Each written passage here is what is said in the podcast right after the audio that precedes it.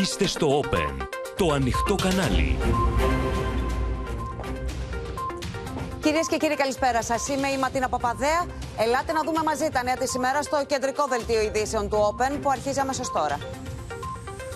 Τσουνάμι ακρίβεια σε βασικά είδη διατροφής, αδιανόητα καπέλα στα οποροκυπευτικά. Επικαλούνται αυξήσεις στις διεθνείς τιμές. Νέο ρωσικό χτύπημα σε αποθήκες σιτηρών στην Ουκρανία. Στο στόχαστρο του Κιέβου, η οδή ανεφοδιασμού του ρωσικού στρατού. Όχι στον αναθεωρητισμό. Μήνυμα δένδια στην Άγκυρα από το Ισραήλ. Δηλώσεις αδιαλαξίας από τον Φιντάν για Αιγαίο, Μεσόγειο και Κυπριακό. Νέες κινητοποιήσεις στη Χαλκιδική για τις παράνομες ξαπλώστρες. Ο εισαγγελέας Σύρου αναλαμβάνει την υπόθεση με τις παράνομες ξαπλώστρες σε πάρο και νάξο. Προφυλακίστηκε ο επιχειρηματίας για τον άγριο ξυλοδαρμό της συζύγου του στη Λάρισα.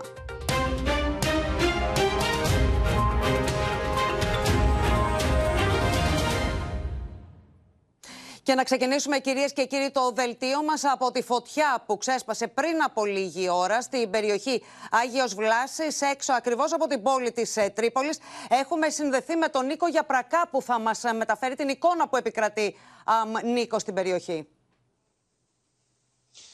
επιχειρούν ισχυρές πυροσβεστικές δυνάμεις Ματίνα για να περιορίσουν το μέτωπο το οποίο ε, ξέσπασε από τρεις εστίε, σύμφωνα με τις ε, πρώτες πληροφορίες, από το πυκνό πευκοδάσο που βρίσκεται πάνω από την πόλη της Τρίπολης, πίσω από το Παναρκαδικό Νοσοκομείο. Αυτή τη στιγμή το μέτωπο της φωτιάς κινείται προς το βουνό, δεν κινείται προς την πόλη ευτυχώς. Ε, ωστόσο, έχουν σπεύσει ισχυρές δυνάμεις ε, της πυροσβεστικής για να την περιορίσουν. Είναι χαρακτηριστικό ότι στο σημείο ενισχύονται συνεχώς τα εναέρια μέσα. Αυτή τη στιγμή, σύμφωνα με τις πληροφορίες μας, επιχειρούν 8 εναέρια αέρια μέσα, αεροσκάφη αλλά και ελικόπτερα τα οποία ανεφοδιάζονται συνεχώς και κάνουν ρήψεις νερού, δεδομένου ότι είναι πολύ δύσβατη η περιοχή και είναι ένα συμπαγές πευκοδάσος, όπως μας το ε, μεταφέρουν χαρακτηριστικά οι πυροσβέστες οι οποίοι επιχειρούν στην ε, περιοχή. Ε, από εκεί και πέρα να σου πω ότι υπάρχουν πεζοπόρα τμήματα τα οποία έχουν ανέβει στο βουνό, προσπαθούν ε, να πιάσουν τη φωτιά έτσι ώστε να μην περάσει από την πίσω πλευρά και κατευθυνθεί μετά προς το όρος Μέναλος, όπου και εκεί υπάρχει παρθένο ε, δάσος. Ενώ ε, ένα άλλο πεζοπόρο τμήμα της πυροσβεστικής προσπαθεί να κόψει την φωτιά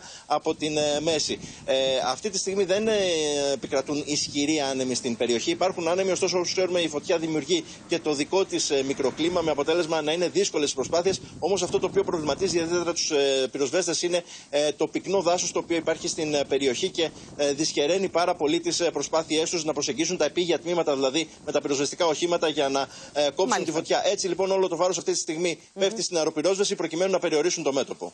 Μάλιστα, Νίκο, για πρακά, σε ευχαριστούμε πολύ. Μένεις, το παρακολουθείς ε, και καθ' όλη τη διάρκεια του δελτίου μας ενημερώνεις. Σε ευχαριστούμε πολύ.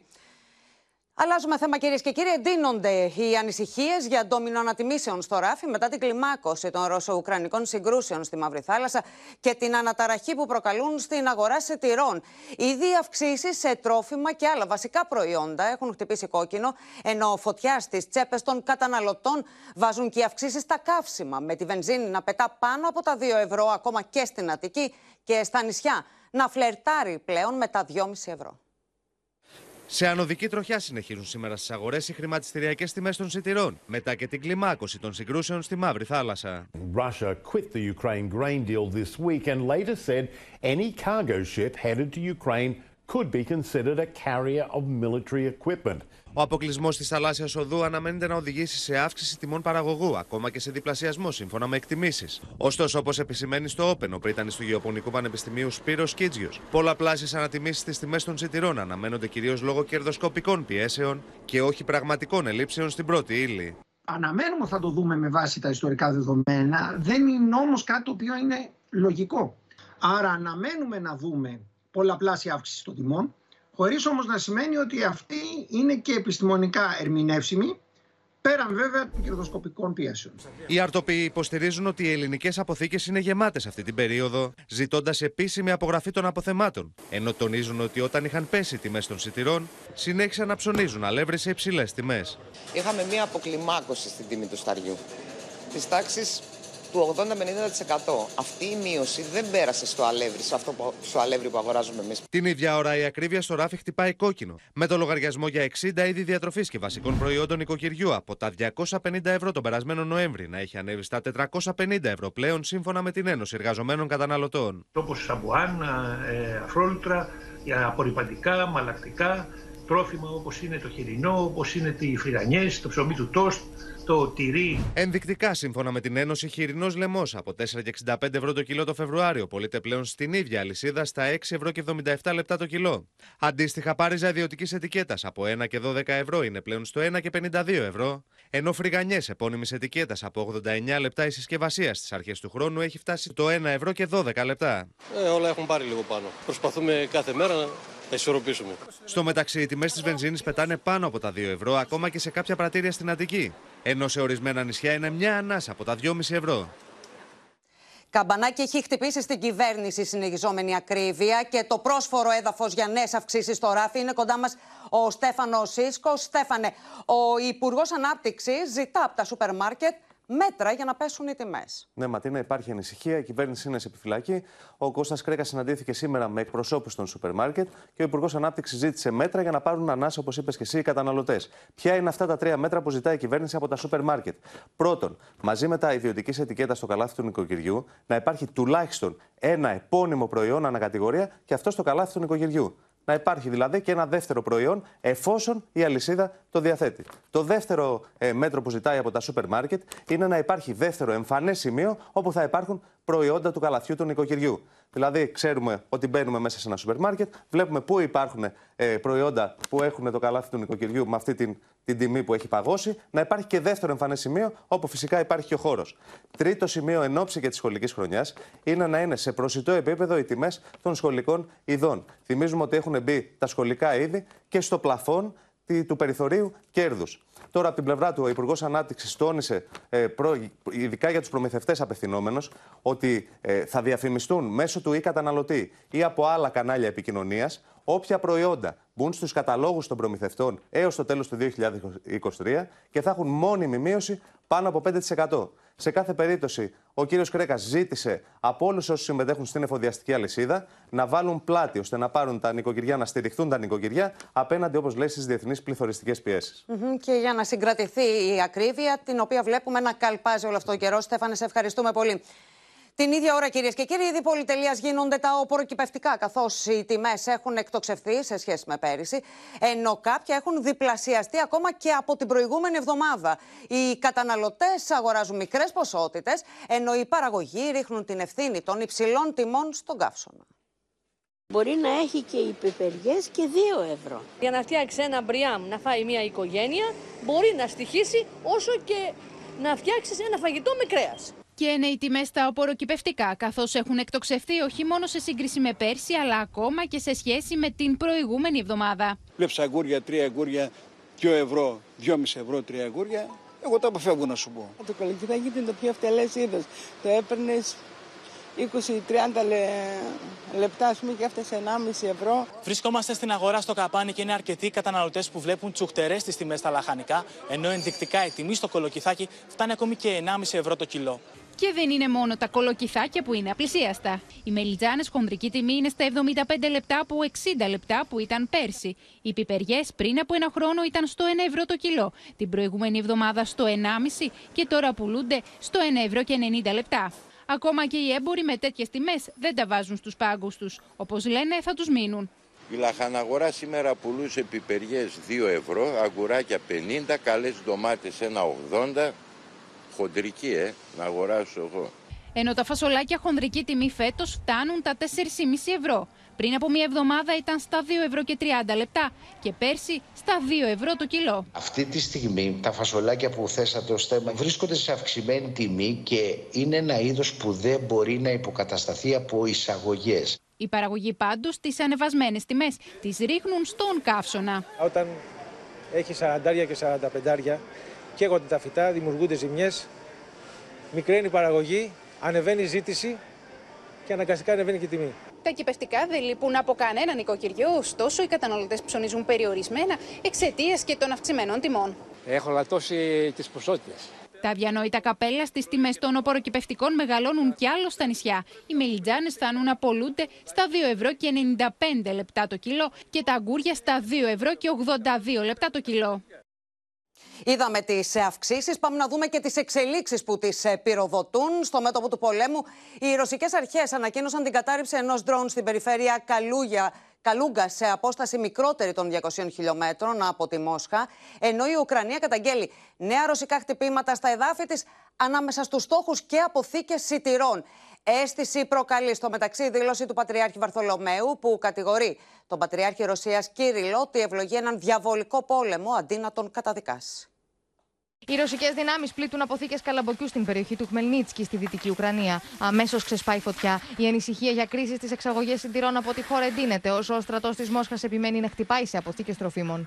Στη Χερσόνα, μια γυναίκα πέφτει νεκρή με τις αρχές της πόλης να καταγγέλουν τυφλά χτυπήματα σε σπίτια. Είναι δύο μόνο από τις δεκάδες ρωσικές επιθέσεις σε ουκρανικό έδαφος τις τελευταίες ημέρες. Επιθέσεις που έρχονται ως αντίπεινα στα ουκρανικά χτυπήματα σε ρωσικά πλοία στη Μαύρη Θάλασσα.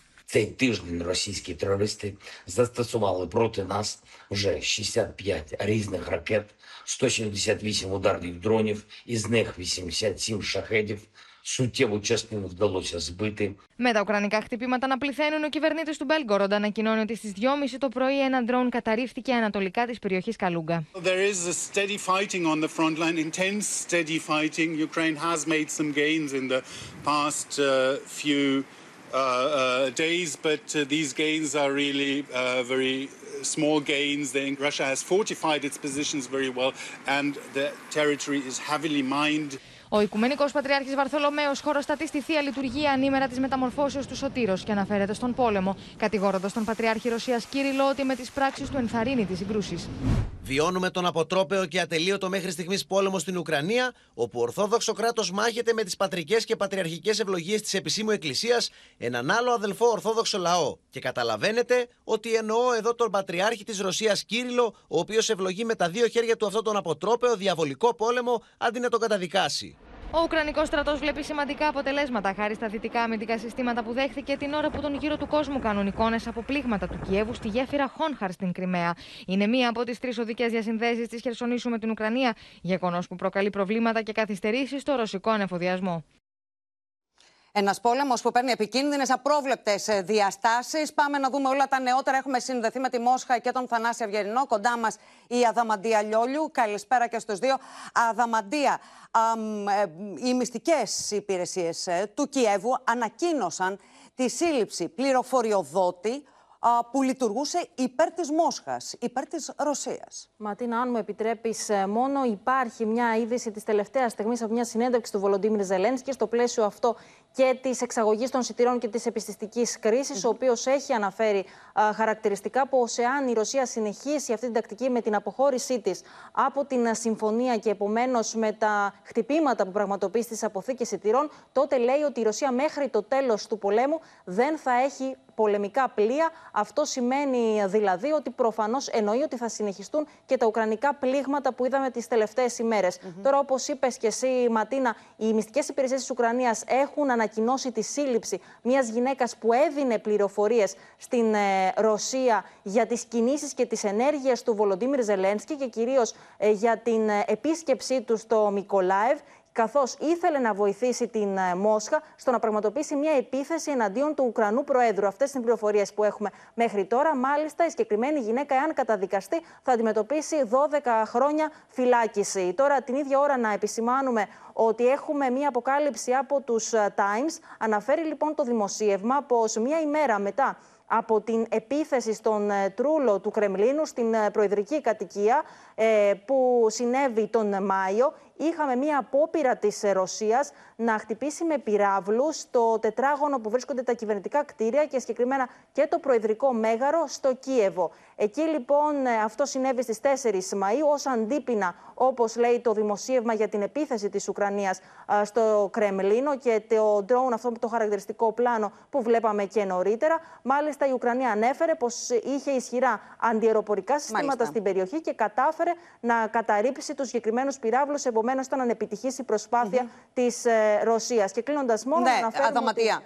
Αδαματία, ναι, σε ευχαριστούμε πολύ. Βλέπουμε λοιπόν την κλιμάκωση του πολέμου των επιχειρήσεων και έρχομαι λοιπόν, Θανάση, σε σένα. Τα drones αναδεικνύονται λοιπόν σε αυτή τη φάση ως τα κυρίαρχα όπλα στον πόλεμο. Ε, σε αυτό το κλίμα, ο Βλαντιμίρ Πούτιν είχε συνάντηση με τον επικεφαλής της ε, κατασκευάστριας εταιρείας του στη Ρωσία. Καλησπέρα από τη Μόσχα, όπου ο Βλαντίμιρ Πούτιν εγκομίασε τα νέα ρωσικά όπλα, όπου κεντρική θέση έχουν πλέον τα μη επανδρομένα, Ε, όλοι οι ειδικοί λένε ότι αυτός ο πόλεμος είναι πρώτα απ' όλα ένας πόλεμος μη επανδρομένων αεροσκαφών και πυροβολικού. Είπε ότι οι νέοι τύποι τέτοιων ντρόουν από την ε, ρωσική παραγωγή όχι μόνο πετυχαίνουν και καίνε όπως είπε επιλέξει δεκάδες νατοικά τεθωρακισμένα και άρματα μάχης αλλά καταφέρνουν να ανατινάξουν και τα πολεμοφόδια τους να πετύχουν δηλαδή συντριπτικό πλήγμα σε αυτή την ε, υποτίθεται ε, δυνατή μηχανή που είχε παραδώσει το ΝΑΤΟ στο Κίεβο αλλά μέχρι στιγμής πετυχαίνει σχεδόν μηδενικά αποτελέσματα. Ο Πούτιν ζήτησε μάλιστα από τη στρατιωτική βιομηχανία, είδε τον επικεφαλής ε, του ομίλου αυτού που λέγεται ρωσικές τεχνολογίες, ε, ζήτησε να επιταχυνθούν ε, να επιταχυνθεί η παραγωγή όχι μόνο αυτών των εξελιγμένων τεχνολογικά όπλων, να, αλλά να επιταχυνθεί και η παραγωγή για την κοινωνία. Όχι μόνο δηλαδή για τον στρατό, καθώς η συγκεκριμένη εταιρεία παράγει και πολλά από εκείνα τα μηχανήματα και εξοπλισμό δυτικών εταιριών που έχουν αποχωρήσει από τη ρωσική Ε, στο πεδίο της διπλωματίας η Μαρία Ζαχάροβα χαρακτήρισε ανόητο τελεσίγραφο της προτάσεις Ζελένσκι για ειρήνη, αυτά που συζητήθηκαν δηλαδή ως φόρμουλα Ζελένσκι στην ε, συνάντηση στη Σαουδική Αραβία. Επανέλαβε ότι η Ουκρανία μπορεί να είναι κυρίαρχη μόνο εφόσον γίνει αποστρατιωτικοποιημένη και αποναζιστικοποιημένη και σε καμία περίπτωση δεν θα μπορεί να είναι μέλος του ΝΑΤΟ.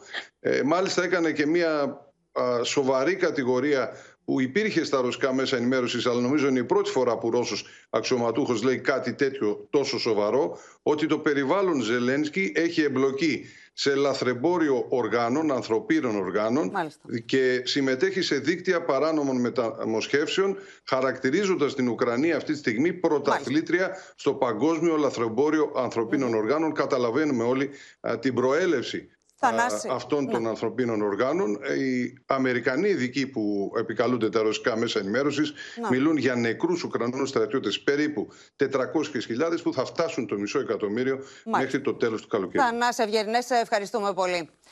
Γυρίζουμε σελίδα, κυρίες και κύριοι. Η Ελλάδα συνεχίζει να ενισχύει τις συμμαχίες της στην Ανατολική Μεσόγειο, με τον Νίκο Δένδια και τον Ισραηλινό ομολογό του να δηλώνουν προς συμμάχους και εχθρούς ότι η Ελλάδα και η Ισραήλ προχωρούν χέρι-χέρι με στόχο την ασφάλεια και τη σταθερότητα ενάντια στον αναθεωρητισμό από όπου και αν προέρχεται. Την ίδια ώρα, ο Υπουργός Εξωτερικών Γιώργος Γεραπετρίτης έστελνε μήνυμα στην Άγκυρα ότι πρέπει να σεβαστεί το διεθνές δίκαιο και το δίκαιο της θάλασσας. As a matter of principle, of any effort to change borders through the use of force and considers aggressive revisionism as the greatest challenge that we face in our region. Μήνυμα στην Τουρκία ότι η Ελλάδα είναι αντίθετη προ οποιαδήποτε προσπάθεια αλλαγή συνόρων, έστειλε ο Υπουργό Άμυνα Νίκο Δένδια από το Ισραήλ ενώπιον του ομολόγου του Ιωβ Γκαλάντ. Today we convey a clear message to our partners and enemies alike. Israel and Greece stand together and join hands in ensuring security and stability for our region.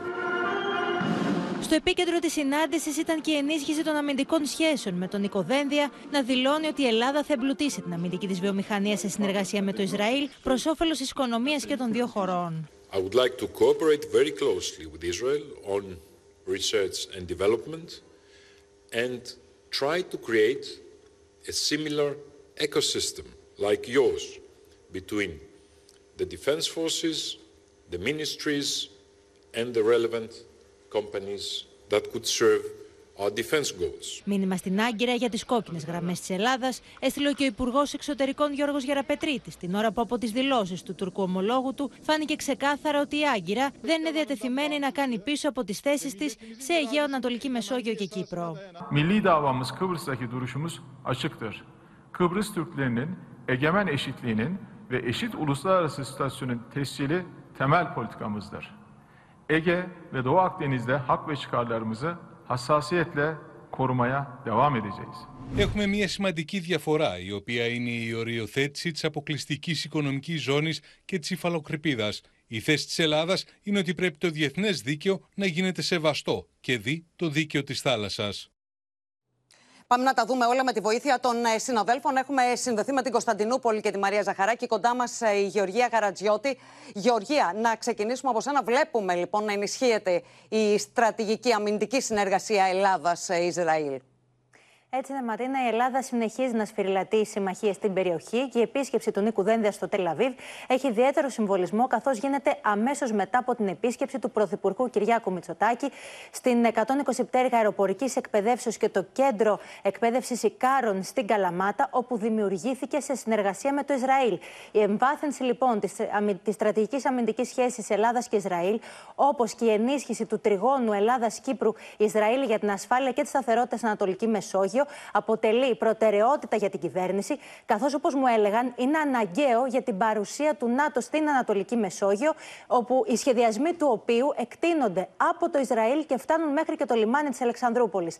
Παράλληλα, Ματινά, να σου πω ότι τρέχουν και πολύ σημαντικά εξοπλιστικά προγράμματα από το Ισραήλ, όπως η προμήθεια του πυραυλικού συστήματος Spike and Loss, η αναβάθμιση των 19 επιθετικών ελικοπτέρων Apache, τα μη επανδρομένα αεροσκάφη χείρων που η πολεμική αεροπορία χρησιμοποιεί μέσω leasing. Τα είδαμε και πρόσφατα και στις φωτιές που έδιναν α, εικόνα από ψηλά σε πολύ υψηλή ανάλυση. Μάλιστα, το ΓΕΘΑ εξετάζει και την αγορά τριών UAV χείρων σε έκδοση UCAV, που σημαίνει drone μάχης. Δεν έχουμε drone μάχη στην Ελλάδα. Εξετάζεται λοιπόν αυτό το ενδεχόμενο αγοράς.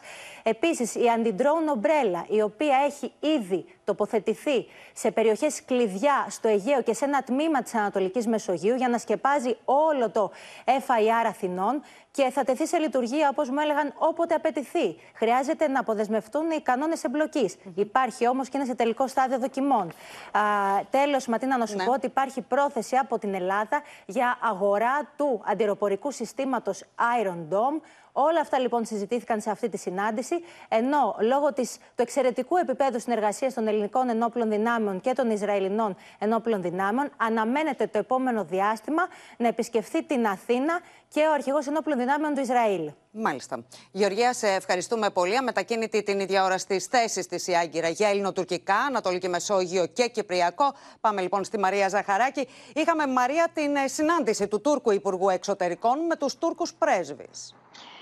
για να παρουσιάσει η Ματίνα σήμερα τη νέα εξωτερική πολιτική με τη νέα κυβέρνηση, δηλαδή στους Τούρκους πρέσβες. Η Ελλάδα λοιπόν είδαμε ότι αποτελεί ένα σημαντικό σημείο στην εξωτερική πολιτική της Άγκυρας του Ρετζέπτα Υπερντογάν. Γι' αυτό λοιπόν αναφέρθηκε και σήμερα ο Χακάν Φιντάν σε αυτή τη διάσκεψη στην Ελλάδα, στην Αθήνα, έκανε λόγο για θετική ατμόσφαιρα. Επιβεβαίωσε λοιπόν αυτή την ατμόσφαιρα, την οποία μάλιστα παρουσίασε ως θεμέλιο λίθο για να επιληθούν επίμαχα ζητήματα, όπως είπε. Μίλησε λοιπόν για πολλά ζητήματα ξανά. Η Άγκυρα επιμένει στο πακέτο, δηλαδή, με την Ελλάδα, στο πακέτο θεμάτων. Στο Κυπριακό τώρα από την άλλη φαίνεται επίσης τελευταία να μην τονίζεται πολύ το θέμα των δύο ξεχωριστών κρατών. Ο Φιντάν λοιπόν σήμερα προς τους Τούρκους πρέσβεις έκανε λόγο μεν για κυριαρχική ισότητα και ισότιμο διεθνές καθεστώς όπως είπε τον Τουρκοκυπρίων αλλά δεν επανέλαβε τη γνωστή θέση περί δύο κρατών. Ναι. Ακόμη βέβαια είναι νωρίς να συνάγουμε συμπέρασμα να πούμε για το αν πρόκειται για μια μετατόπιση θέσεως της Άγκυρας προς το υπιότερο όσον αφορά το Κυπριακό λόγω του καλού κλίματος που υπάρχει με την Ελλάδα ή απλά για μια λεκτική θα τη λέγαμε μια επικοινωνιακή αποφυγή αυτής της αναφοράς προκειμένου να μην δυναμητήσει τώρα το κλίμα. Τώρα, ε, ναι. Τώρα, ναι. Μαρία, είχαμε νωρίτερα πολύ ισχυρή έκρηξη στο λιμάνι της Νικομίδιας. Χτυπήθηκαν σιλό με σιτηρά. Ναι, σήμερα συγκλονίστηκε η κοινή γνώμη εδώ της Τουρκίας από μία ισχυρή έκρηξη σε ένα σιλό σε λιμάνι της Νικομίδιας. Μία ώρα, η Νικομίδια είναι μία ώρα σχεδόν από την Κωνσταντινούπολη. Ε, τραυματίστηκαν 12 άνθρωποι από αυτή την έκρηξη, ωστόσο ήταν τόσο ισχυρή που ακούστηκε σε όλη την πόλη και ε, στάθηκε ικανή να προκαλέσει ένα μεγάλο πανικό. Έσπευσε να πούμε ακόμη και ο τουρκικός στρατός εκεί. Οι κάτοικοι νόμιζαν, γιατί νόμιζαν ότι βομβαρδίζονταν. Έγινε λοιπόν την ώρα που ένα πλοίο προσπαθούσε να εφοδιαστεί σιτάρι από αυτό το σιλό, από αυτή την αποθήκη σιταριού. Ακόμη βέβαια τα αίτια της έκρηξης επισήμως παραμένουν άγνωστα. Οι ειδικοί όμως που βγαίνουν από το μεσημέρι που έγινε η έκρηξη στα κανάλια λένε ότι πρόκειται για μια έκρηξη σκόνης Μάλιστα. που συμβαίνει όταν μια οργανική σκόνη που σηκώνεται από τη φόρτωση και την εκφόρτωση αναφλέγεται ξαφνικά. Μάλιστα. Μαρία Ζαχαράκη, σε ευχαριστούμε πολύ. Ανησυχία σε αυτό το κλίμα τώρα προκαλούν οι αυξανόμενες μεταναστευτικές ροές, με τις αρμόδιες αρχές να βρίσκονται σε διαρκή ετοιμότητα. Η μάχη, πάμε στον Άρη Κουτσιούκη, συνεχίζεται Άρη στον, ε, στον Εύρο, που είχαμε και νέο περιστατικό με δουλέμπορο που οδηγούσε αντίθετα, στο αντίθετο ρεύμα. Δεν έχουν τέλος αυτά τα περιστατικά ματίνα και είναι η καθημερινότητα στον Εύρο. Είχαμε ένα τέτοιο περιστατικό το πρωί όταν διερχόμενοι οδηγοί ενημέρωσαν την αστυνομία ότι διακινητής κινείται με ηλικιώδη ταχύτητα στο αντίθετο ρεύμα. Ευτυχώς αυτό δεν κράτησε λίγο, καθώς στα διόδια της Μέστη ξαναμπήκε στο κανονικό ρεύμα και στη συνέχεια εξαφανίστηκε και αναζητείται καθώς βγήκε από την Εγνατία Οδό. Ένα ακόμη βίντεο ντοκουμέντο από ένα αντίστοιχο περιστατικό, το οποίο έγινε μόλις χθες, ήρθε πριν από λίγο στη δημοσιότητα. Είναι λοιπόν σε ένα βίντεο το οποίο απεικονίζεται ένα κομβόι, θα μπορούσα να πω, γιατί είναι τρία τα οχήματα των διακινητών που κινούνται με τον ίδιο τρόπο, στο αντίθετο ρεύμα, με ηλικιώδη ταχύτητα, με αυτοκίνητα να έρχονται από το ε, κανονικό ρεύμα, από την κανονική κυκλοφορία και αποτύχει να μην έχουμε κάποιο τροχαίο. Και το, τα τρία αυτοκίνητα αυτά ε, δυστυχώς εξαφανίστηκαν, έφυγαν, κατάφεραν οι διακινητές να ξεφύγουν με τους ε, παράτυπους μετανάστες. Όπως είπες, είναι καθημερινή η μάχη από στρατό, από αστυνομία αλλά και από Frontex στην ε, περιοχή του Εύρου, καθώς έχουν αυξηθεί δραματικά οι μεταναστευτικές ροές λόγω και της πτώσης του ποταμού, της στάθμης του ποταμού Εύρου, ε, καθώς είναι πιο εύκολη η κίνηση των μεταναστών μέσω του ποταμού. Βέβαια, δυστυχώς φαίνεται ότι δεν είναι μόνο ο Εύρος, καθώς καθημερινές είναι οι απόπειρες μεταναστών να έρθουν στη χώρα μας και διαθαλάσσει και μάλιστα σε Ακριβώς. κάποια περιστατικά καταφέρουν να φτάσουν με τις βάρκες τους μέχρι τα νησιά μας. Ακριβώς. Άρη Κουτσιούκη, σε ευχαριστούμε πολύ. Και εμείς, κυρίες και κύριοι, μπορούμε να παρακολουθήσουμε ένα βίντεο. Είναι χθεσινό από παραλία στην Κάμηρο της Ρόδου, όπου όπως θα δείτε, ένας οδηγός καταγράφει με το κινητό του την απόβαση μεταναστών από φουσκωτό σκάφος. Να τη παιδιά μετανάστες, εδώ τώρα, Κάμηρο. Να τη μετανάστες, μια χαρά, κοιτάξτε τους. Όλοι εδώ πάνε στα βουνά. Να τη εδώ όλοι. Τρέχουν εδώ. Εδώ Ρόδος. Μετά την νικήτη τώρα, κυρίες και κύριοι, και την υποτίδεα, μέλη του κινήματος για ελεύθερες παραλίες στη Χαλκιδική πραγματοποίησαν συγκέντρωση διαμαρτυρίας έξω από το Δημαρχείο Συθωνία. Την ίδια ώρα, στα Φαλάσσαρνα, μέλη του κινήματος πολιτών περιμένουν τις αποφάσεις της κτηματικής υπηρεσίας, καθώς εκεί διαπιστώθηκε ότι τα beach bar δεν διαθέτουν μισθωτήρια συμβόλαια. Μέλη της κίνησης πολιτών για ελεύθερες παραλίες στη Χαλκιδική έχουν συγκεντρωθεί στο Δημαρχείο της Ιθωνία. Διαμαρτύρονται για το άναρχο τοπίο που επικρατεί σε παραλίες της περιοχής. Η αδειοδότηση από εσάς από το Δήμο έχει από την ΕΤΑ. Τον Ιούνιο, μετά από την έγκριση αρχαιολογίας και κλιματικής γίνονται από εμάς. Ωραία. Εμείς- Δεν μπορείτε να τα αναρτήσετε Να κάπου τελειώσω. αυτά για να τα δει ο κόσμος. Να τελειώσω. Ναι, ναι.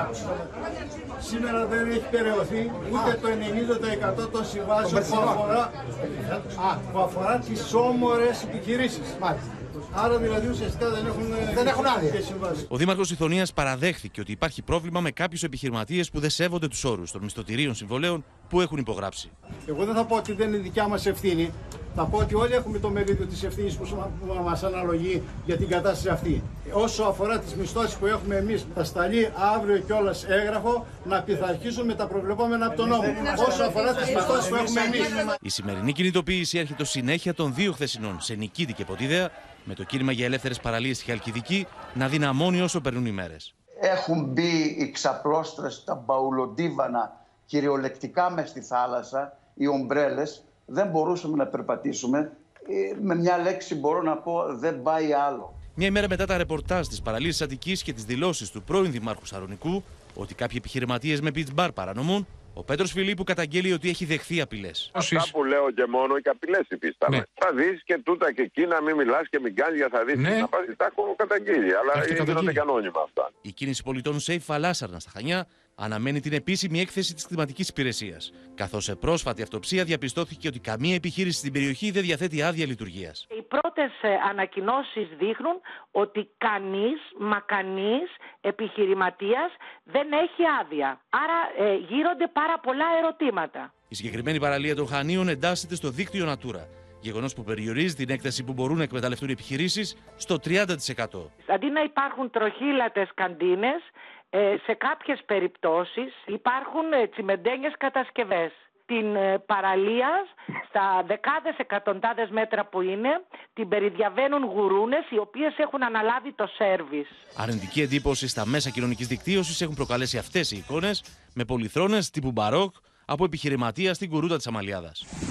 Την ίδια ώρα συνεχίζονται οι επιτόπιοι έλεγχοι κλιμακίων του Υπουργείου Οικονομικών, τα οποία στην Κέρκυρα εντόπισαν τέσσερις επιχειρήσεις που είχαν καταλάβει παράνομα χώρους του Αιγιαλού χωρίς μίσθωση. Το μεσημέρι η κίνηση πολιτών της Νάξου κατέθεσε τις καταγγελίες της στην εισαγγελία της Σύρου. Είδαμε λοιπόν τις εξέλιξει από τις κινητοποιήσεις των πολιτών. Πάμε στο Γιώργο Κρατημένο, γιατί έχουμε μια άλλη εξέλιξη στην παραλία κρυός της Πάρου, Γιώργο. Έτσι ακριβώς πριν από λίγο μάθαμε ότι ο ιδιοκτήτης του Pitch Bar στη συγκεκριμένη παραλία ανακοίνωσε ότι αναστέλει τη λειτουργία του καταστήματος για άγνωστο χρονικό διάστημα.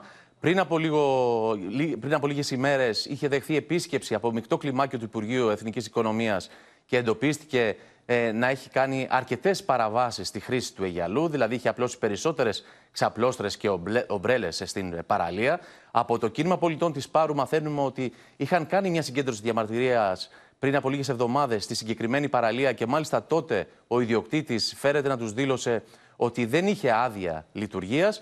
Ε, να σου πω, Ματίνα, ότι να υπενθυμίσουμε μάλλον ότι το κίνημα της Πάρου είναι το πρώτο που ουσιαστικά αναπτύχθηκε και ανέδειξε αυτό το σκηνικό ε, ανομίας που επικρατεί σε πολλές παρα, παραλίες της περιοχής, ενώ να υπενθυμίσουμε ότι στις 2 ε, Αυγούστου υπήρξε άλλη μια ανάλογη εξέλιξη. Beach Bar στην ε, παραλία Μικρή Σάντα Μαρία ε, έβγαλε πολλές, ε, αρκετές και ομπρέλες και εξαπλώστρες και πλέον ο δημόσιος χώρος είναι περισσότερος από εκείνο που καταλαμβάνει το Beach Bar της περιοχής. Να δούμε λοιπόν και την διάρκεια που θα έχουν αυτές οι κινητοποιήσεις. Δεν ξεχνάμε ότι η γενέτειρα του κινήματος αυτή ήταν η Πάρος, είναι η Πάρος. Ευχαριστούμε πολύ Γιώργο. Σε μια άλλη υπόθεση τώρα, κυρίες και κύριοι, που έχει συγκλονίσει την κοινή γνώμη, προφυλακιστέως κρίθηκε μετά την απολογία του στην ανακρίτρια Λάρισας ο 52χρονο που ξυλοκόπησε βάναυσα την 44χρονη σύζυγό του. Ο επιχειρηματίας κατηγορείται για απόπειρα ανθρωποκτονίας από πρόθεση και ενδοοικογενειακή βία. Με σοβαρά τραύματα συνεχίζει να νοσηλεύεται στο Γενικό Νοσοκομείο Λάρισας η 44χρονη αξιωματικός της ελληνικής αστυνομίας. Κάτω από αυστηρά μέτρα ασφαλείας, ο 52χρονο επιχειρηματίας αποχωρεί από το δικαστικό μέγαρο Λάρισας. Μετά την απολογία του για την κατηγορία της απόπειρας ανθρωποκτονίας από πρόθεση σε βάρος της συζύγου του, κρίθηκε προσωρινά κρατούμενος.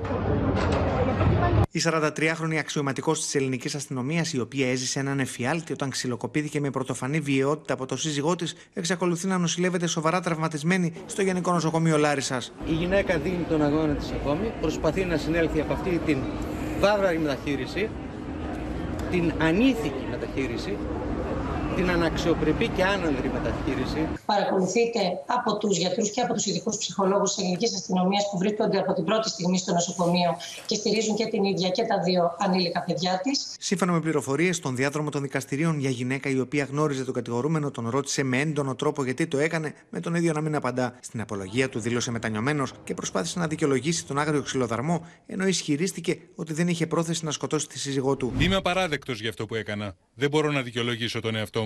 Δεν μπορούσα να αντιληφθώ τον πόνο και τη ζημιά που προκαλώ. Αντιλήφθηκα όσα έκανα μετά από τρεις ημέρες στα κρατητήρια.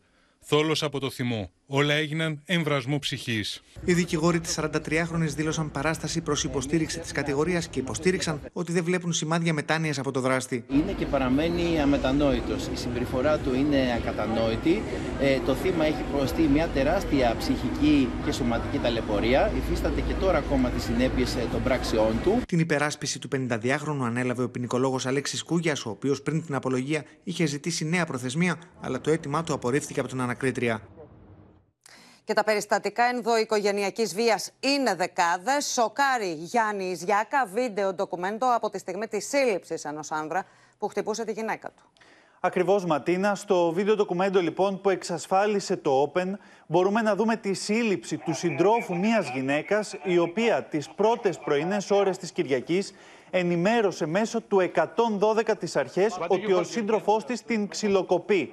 Πρέπει να πούμε ότι οι αστυνομικοί κατάφεραν να βρουν το σημείο στο οποίο βρισκόταν η γυναίκα με τον σύντροφό της από το στίγμα του κινητού της γυναίκας. Η κοπέλα ανέφερε στους αστυνομικούς ότι ο σύντροφός της την γρονθοκόπησε στο πρόσωπο ενώ απειλούσε ότι θα την σκοτώσει. Βέβαια, ο άνδρας συνελήφθη για ενδοοικογενειακή βία και απειλή. Πρέπει να πούμε, Ματίνα, ότι η ελληνική αστυνομία έχει ενεργοποιήσει την εφαρμογή, την υπηρεσία Panic Button, ώστε μια γυναίκα που βρίσκεται σε ανάγκη που απειλείται, που ξυλοκοπείται, που είναι θύμα ενδοοικογενειακής βίας ή κακοποίησης, να πατήσει ώστε να λάβει βοήθεια. Μέχρι στιγμής, σύμφωνα με τα στοιχεία ε, που έχουν δοθεί ε, στη δημοσιότητα από την ελληνική αστυνομία, το Panic Button έχει πατηθεί συνολικά 47 φορές. Ενώ οι αριθμοί για τα περιστατικά ενδοοικογενειακής βίας που έχουν καταγγελθεί στις αρχές πραγματικά συγκλονίζουν. Από τον Ιανουάριο μέχρι και τον Ιούνιο έχουν καταγγελθεί συνολικά στις αρχές 5.694 περιστατικά ενδοοικογενειακής βίας. Μάλιστα. Γιάννης Γιάκας, σε ευχαριστούμε πολύ. Πληθαίνουν τα περιστατικά. Σε ευχαριστούμε. Στην πολιτική επικαιρότητα ανεβάζει στροφές η προεκλογική κούρσα για τις αυτοδιοικητικές κάλπες. Στο μεγαλύτερο δήμο της χώρας, οι υποψήφοι ακονίζουν τα μαχαίρια τους, με τον Κώστα Ζαχαριάδη να επιμένει στην καταμέτωπο επίθεσης στον Ινδήμαρχο Αθηναίων για την υποψηφιότητα Κασιδιάρη και τον Κώστα Μπακογιάννη να ανακοινώνει πέντε ακόμη νέα πρόσωπα στο ψηφοδέλτιο της παράταξής του. Δύο μήνες πριν από το στήσιμο της κάλπης για τις αυτοδιοικητικές εκλογές, οι υποψήφοι δήμαρχοι ζεσταίνουν τις μηχανές. Με τον Κώστα Ζαχαριάδη να επιμένει στις τροχιοδεικτικές βολές προς τον Κώστα Μπακογιάννη, συνθέτοντας το σκηνικό της πρώτης κόντρας στο Δήμο Αθηναίων με φόντο τον Κασιδιάρη.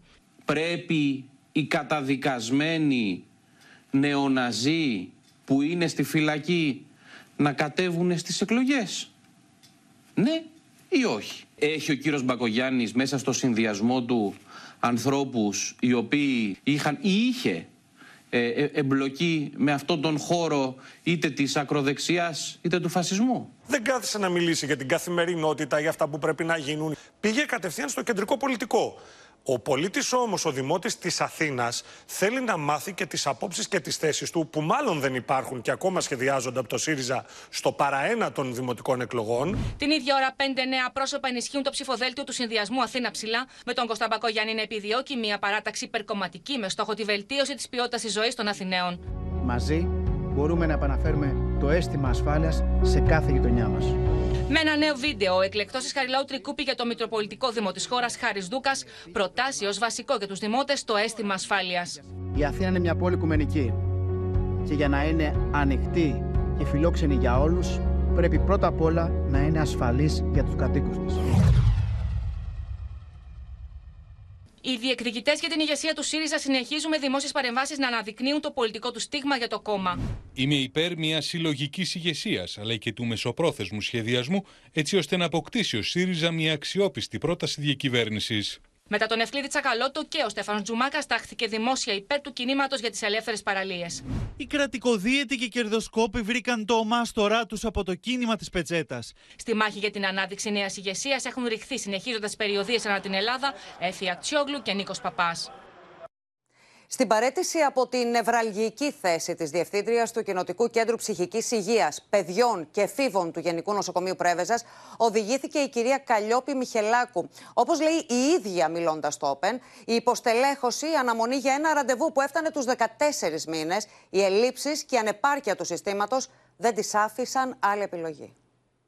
Έπειτα από 15 χρόνια υπηρεσίας, η ψυχίατρος Καλλιόπη Μιχελάκου οθήθηκε να υποβάλει την παρέτησή της από τη θέση της Διευθύντριας του Κοινοτικού Κέντρου Ψυχικής Υγείας Παιδιών και Εφήβων του Γενικού Νοσοκομείου Πρέβεζας. Η ανεπάρκεια και τα κενά στο σύστημα υγείας, με την αναμονή για ένα ραντεβού με τους μικρούς της, όπως λέει η ασθενής, να φτάνει τους 14 μήνες, την οδήγησαν να βλέπει την έξοδό της ως μονόδρομο για να μην κάνει εκπτώσεις στις υπηρεσίες της και την επιστήμη της. Όλο αυτό ήταν σε βάρος των παιδιών που, είναι, που θέλουν χρόνιες παρακολουθήσεις με αναπτυξιακά προβλήματα, που είναι στο φάσμα του αυτισμού, που μπορεί να παίρνουν και φαρμακευτική αγωγή και μπορεί να φτάνανε, φτάνανε οι άνθρωποι να φτάνανε ένα χρόνο και να, να τους μπορέσω να τους ξαναδώ.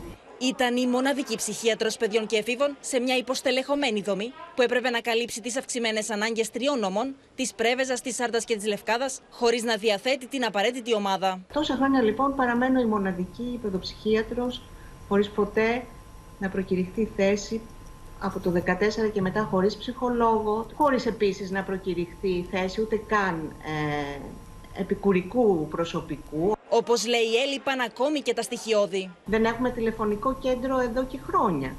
Έχει χαλάσει. Στοιχειώδη πράγματα που δεν είναι κανένα κόστο. Οι συνθήκες την οδήγησαν στην επαγγελματική εξουθένωση. Αναρωτιέσαι κι εσύ ίδια τι κάνεις ακριβώς και αν έχει νόημα και αν αυτό είναι βοηθητικό και τι μήνυμα δίνεις mm-hmm. στους ασθενείς σου. Ε, αν εσύ νιώθεις αβοήθητος. Η απόφαση της παρέτησής της μπορεί να ήταν δύσκολη και επίπονη όπως λέει, αλλά ήταν η μοναδική επιλογή σε ένα πλαίσιο λειτουργίας χωρίς τους βασικούς κανόνες για τα παιδιά και τους εφήβους.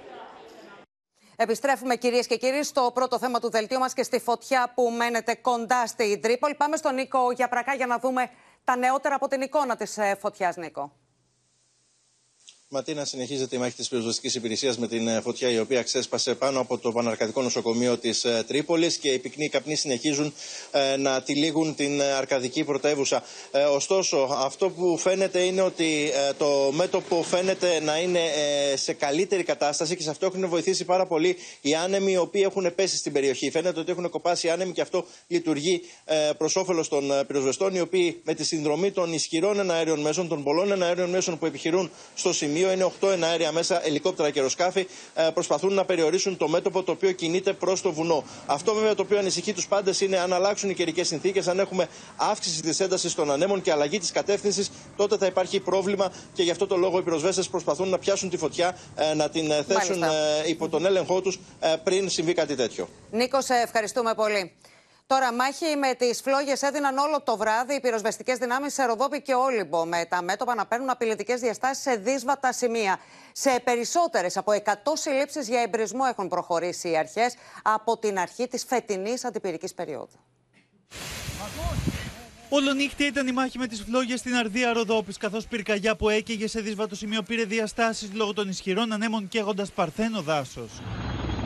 Με το πρώτο φως της ημέρας στη μάχη ρίχθηκαν και ένα αέρια μέσα και η φωτιά οριοθετήθηκε. Καταφέραμε τις πρώτες βαδαδινέ ώρες, παρόλο τις αντίξωε συνθήκες, γιατί είχε πολύ αέρα και ανέμους οι οποίοι δυσχέρναν το έργο αρχικά, αλλά ως εκ θαύματος σταμάτησαν απότομα οι αέριδες, βοήθησαν ώστε να κατασβεστεί η πυρκαγιά. Η φωτιά ξεκίνησε σε εξαιρετικά δύσβατο σημείο και οι αρχές ερευνούν σοβαρά και το ενδεχόμενο εμπρισμού. Βλέπουμε ότι υπάρχει ένας υβριδικός πόλεμος και βλέπουμε ότι υπάρχουν φωτιές σε σημεία τα οποία δεν μπορούσε κανείς να διανοηθεί. Μάχη με τις φλόγες έδωσαν οι πυροσβεστικές δυνάμεις και στον Όλυμπο. Μάλιστα, χρειάστηκε να μεταφερθεί στην περιοχή ένα αερίο δεξαμενή υδροληψία, ώστε να μπορούν τα πεζοπόρα τμήματα της πυροσβεστικής που κατάφεραν να προσεγγίσουν το μέτωπο να δώσουν τη μάχη με τις αναζωπηρώσεις. Τώρα ακούω έρχεται το ελικόπτερο, μεταφέρει μια δεξαμενή η οποία θα τοποθετηθεί κοντά στο σημείο της φωτιάς για να έχουν πρόσβαση με αγωγό να πάνε και να σβήσουν έναν έναν κορμό, ώστε να μην υπάρξει κανένας κίνδυνος. Την ίδια στιγμή η δίκη του 87χρονου που κατηγορείται για εμπρισμό στον Άγιο Στέφανο αναβλήθηκε μετά από αίτημα του ίδιου, ενώ αναμένεται να κληθεί να καταθέσει και ο γείτονάς του, ο οποίος ειδοποίησε τις αρχές όταν τον είδε να επιχειρεί να βάλει φωτιά σε ξερά χόρτα. Ο αριθμός των συλλήψεων για εμπρισμό από την αρχή της αντιπυρικής περίοδου προβληματίζει. Μέχρι σήμερα οι αρχές έχουν προχωρήσει σε 124 συλλήψεις για εμπρισμό, είτε από αμέλεια είτε από πρόθεση, τη στιγμή που πολλές περιοχές της χώρας βρίσκονται συχνά κατά τη διάρκεια του φετινού καλοκαιριού σε υψηλή κατηγορία κινδύνου για πυρκαγιά. Παρά την επιφυλακή στην οποία βρίσκονται οι δυνάμεις στην Ελλάδα, η χώρα μας κατάφερε να συνδράμει στις προσπάθειες κατάσβεσης της μεγάλης πυρκαγιάς στη Λεμεσό με την αποστολή δύο Καναντέρ.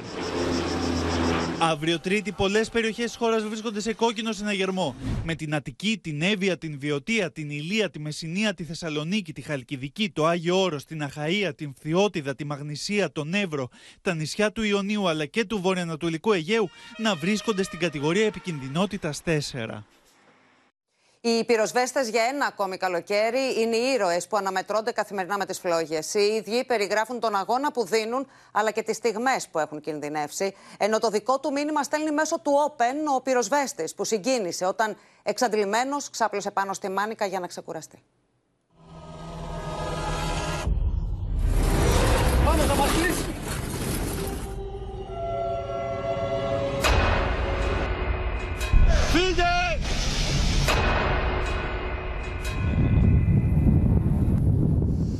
Η μάχη με τις φλόγες συνεχίζεται ασταμάτητα για χιλιάδες πυροσβέστες. Μόνο το τελευταίο 24ωρο ξέσπασαν 37 φωτιές σε όλη την Ελλάδα.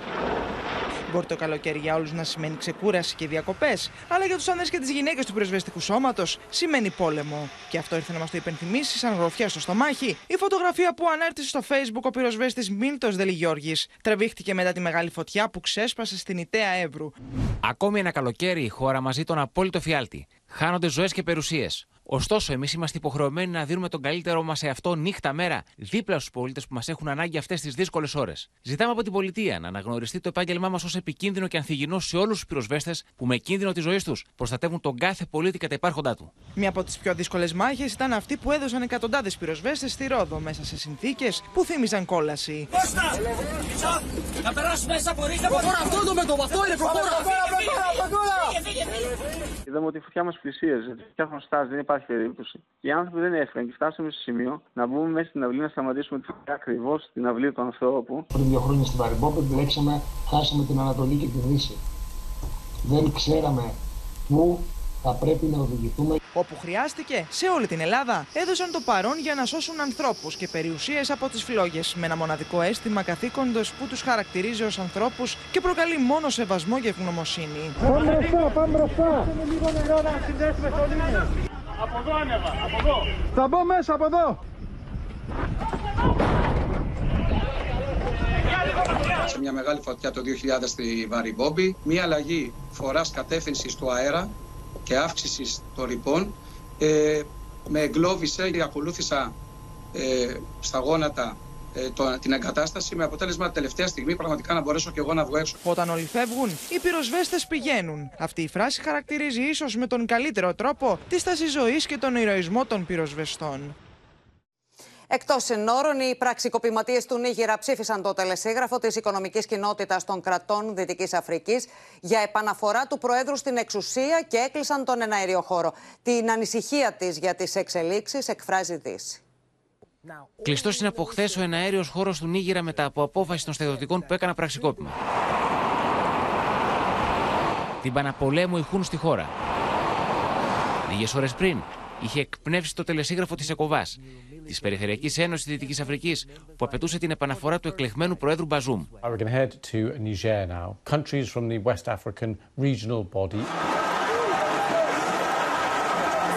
Πάνω από 30.000 οπαδοί των πραξικοπηματιών, κρατώντας σημαίες του Νίγερα, της Μπορκίνα Φάσο και της Ρωσίας, συγκεντρώνονται στο μεγαλύτερο στάδιο της χώρας στην πρωτεύουσα Νιαμέ. When and when, where we are going to strike, that is an operational decision that will be taken by the heads of state. Το πραξικόπημα έχει τύχει ευρείας αποδοχής από το λαό του Νίγηρα, ο οποίος αντιδρά στην απεικιοκρατική πολιτική της Γαλλίας που απορροφά μεγάλο μέρος του εθνικού πλούτου της χώρας. The forces of a foreign power are ready to attack Niger and its people in coordination with ECOWAS. Ο Νίγηρας είναι σημαντικός προμηθευτής των βαρέων μετάλλων για το Παρίσι, το οποίο εισάγει το 15% της ποσότητας, ενώ η Ευρωπαϊκή Ένωση εισάγει το 20% στο ουράνιο. Στο πλευρό των πραξικοπηματιών και ο επικεφαλής της Βάγκνερ Γευγένη Μπριγκόζιν.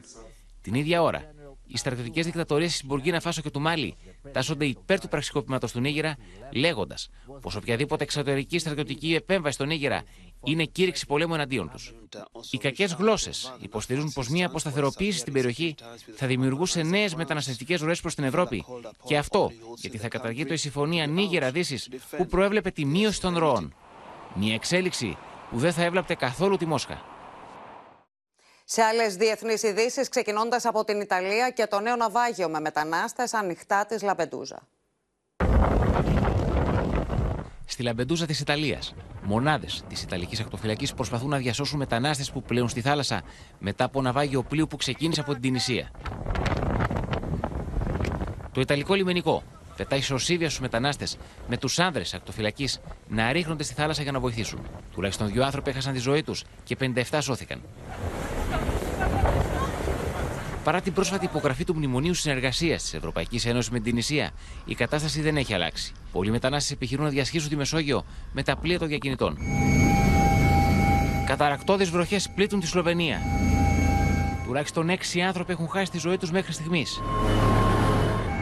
Τα ακραία καιρικά φαινόμενα έχουν προκαλέσει κατολιστήσεις. Μεγάλες εκτάσεις στα βόρεια και τα κεντρικά έχουν πλημμυρίσει, ενώ η πρόσβαση σε πολλά χωριά είναι αδύνατη και η κυκλοφορία στους δρόμους διεξάγεται με δυσκολία. Οι ζημιές ξεπερνούν το μισό δισεκατομμύριο ευρώ. Μένεται η ένταση στη νότια Συνική θάλασσα. Πλοίο της Κινέζικης Ακτοφυλακής ρίχνει νερό εναντίον Φιλιππινέζικους σκάφους, το οποίο προσπαθούσε να παραδώσει προμήθεια σε μια φρουρά Φιλιππινέζους πεζοναυτών. Η Μανίλα θεωρεί ότι είναι στην αποκλειστική οικονομική ζώνη της η περιοχή, ενώ η Κίνα θεωρεί επίσης ότι είναι δικό της κυρίαρχο έδαφος. Σε άλλο κλίμα, η Barbie, η ταινία που χρωμάτισε στα ροζ τον πλανήτη, ξεπέρασε το 1 δισεκατομμύριο δολάρια. Μέσα σε 17 ημέρες η ταινία σπάει κάθε ρεκόρ, ενώ η σκηνοθέτης της γράφει ιστορία ως η πρώτη γυναίκα που κατακτά αυτή την κορυφή του Hollywood. Hey Barbie, can I come to your house tonight? Sure. I don't have anything big planned, just a giant blowout party with all the Barbies and planned choreography and a bespoke song. You should stop by. So cool. Η Barbie προκαλεί φρενίτιδα στους θαυμαστές της σε όλο τον πλανήτη, οι οποίοι τρέχουν στους κινηματογράφους για να την παρακολουθήσουν. Η ταινία για την κούκλα που μεγάλωσε γενιές και γενιές παιδιών με τη Μάργκο Τρόμπι στον ομώνυμο ρόλο ξεπέρασε το 1 δισεκατομμύριο σε εισπράξεις εισιτηρίων στο παγκόσμιο box office. Κάτι που μετά την πανδημία έχουν καταφέρει μόλις πέντε ταινίες.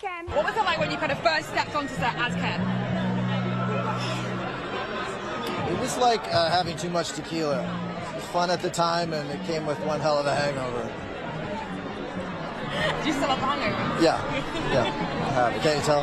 Η σκηνοθέτης της ταινίας Γκρέτα Γκέρβουικ γίνεται έτσι η πρώτη γυναίκα που φτάνει το ορόσημο αυτό, με την εταιρεία διανομής να χαρακτηρίσει αυτή την επιτυχία ως σημείο καμπής. I'm nervous, but I'm also like, you know, we had such joy making it that I, I feel like, um, that if, you know, people uh, have half as much fun watching it as we did making it, it'll be great. Οι συνεφίλ παγκοσμίως έχουν συνδυάσει την προβολή της ταινίας Barbie με την ταινία Oppenheimer του Christopher Nolan, το φαινόμενο που στο ίντερνετ ονομάστηκε Barbenheimer.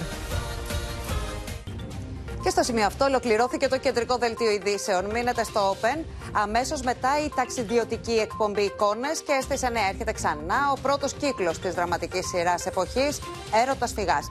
Κυρίες και κύριοι, από όλους εμάς, καλό βράδυ.